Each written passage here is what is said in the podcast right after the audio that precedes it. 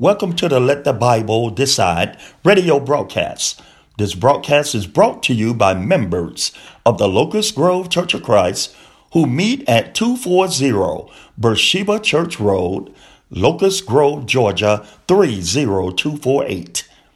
Feel free to visit us on the World Wide Web at www.locustgrovechurchofchrist.com or come by and visit with us at one of our services. Our Sunday worship services are at 11 a.m. and 3 p.m. We have a Monday night Bible class at 7 p.m. And we have a Wednesday morning Bible class at 11 a.m. and a Wednesday evening Bible class at 7 p.m. Give us a call at 770 957 6999 or 678 994 4668 for additional information. We look forward to hearing from you. At this time, let us gather our Bibles and let's see what the Bible has to say concerning matters about our salvation. Life after death. What is the eternal destiny of the wicked? Life after death. What is the eternal destiny of the wicked? We know they will be separated from God. Jesus spoke of such separation on several occasions. In his Sermon on the Mount, Matthew chapter 7, verses 21 through 23, in describing the judgment scene, Matthew 25, verses 41 through 46. These passages describes separating, being separated from God, from the blessings and fellowship. Other passages speak of similar separation. No inheritance in the kingdom of God for some, Ephesians chapter 5 and verse 5 being shut out of the eternal city where there are blessings and fellowship with God. Revelation chapter 21 and verse 27, and also Revelation 22 and verse 15. The eternal dwelling place is called hell. It represents the Hebrew word Gehenna. The term Gehenna arose from the valley of Hinnom, an area south of Jerusalem, where the Canaanites burned human sacrifices to the idol god. After the return of the Jews from the captivity, they made it a place of defilement, where the refuse of the city was thrown and burned. The name was applied to the place of future punishment by the Jews. The word is often used in the New Testament and always denotes a place of future punishment. Jesus used the term to describe the final place of punishment, the future place of punishment for the wicked. In his Sermon on the Mount in Matthew 5 and 21 and verse 22, and also verses 29 through 30.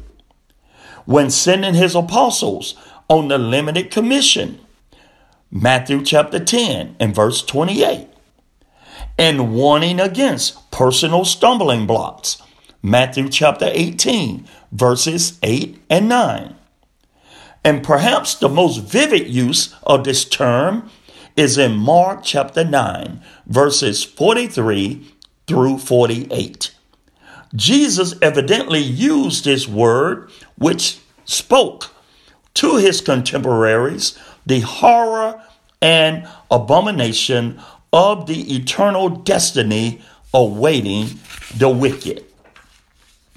This place, called hell, was originally prepared for the devil and his angels.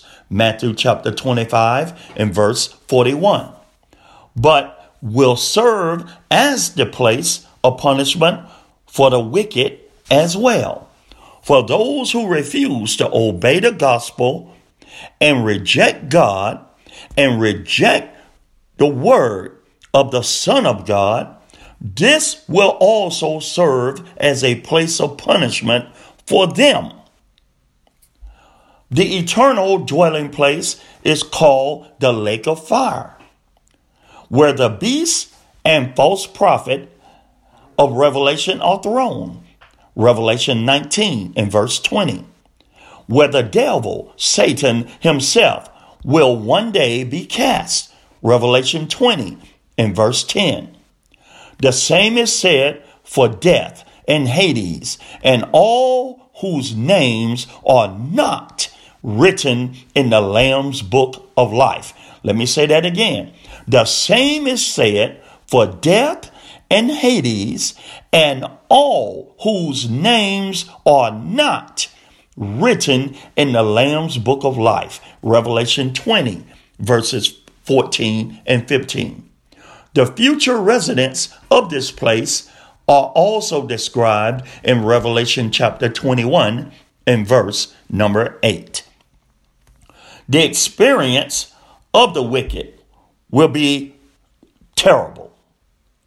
We have seen that the idea of separation is totally involved for the wicked. Here's a question What will such a separation from God be like? Well, to answer that, no one in this life can really know. For everyone in this life experiences a degree of God's presence. Acts chapter 17 and verse 28, for an example. We experience the physical blessings of the sun, rain, and etc., and all manifestations of God's presence in our lives. Matthew chapter 5 and 45. So we today really cannot totally give a truthful answer of what it would be like to be totally separated from the presence of God because we still enjoy things that exist around us that contribute to his presence. A term commonly used to describe the experience is death. The wages of sin is death. Romans 6 and 23, and Revelation 2 and 11, and also Revelation 20 and 14, it is called the second death. So we know that the experience of the wicked is not simply a physical death, which is the first death. Since physical death is a separation of body and spirit, it is natural to conclude that the second death is a separation of one's soul from God. The eternal destiny is described also as destruction, an everlasting destruction from the presence of the Lord. Second Thessalonians chapter 1 and verse 9 whose end is destruction. Philippians chapter 3 and verse 19. The idea of destruction does not require the idea of annihilation. It can just as easily describe the condition of existing in a total state of ruin. It is not annihilation because this punishment this torment will last forever. It is also described as everlasting punishment. The punishment for the wicked is as everlasting as the life given to the righteous. Matthew chapter 25 and 46. The wicked will be punished with everlasting destruction from the presence of the Lord Second Thessalonians chapter 1 in verse 9. It is further spoken of in terms of outer darkness, as in the punishment of the unfaithful servant found in Matthew 25 and 30, and the punishment reserved for false teachers, 2 Peter chapter 2 and 17, and also Jude 13. Other terms include weeping and gnashing of teeth. Jesus used these expressions several times. Matthew chapter 25 and verse 30, Matthew chapter 24 and verse 51, and also Matthew chapter 22 and verse 13.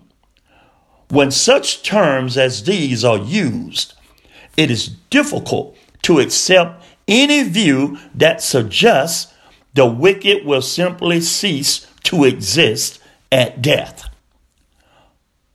That is a false doctrine.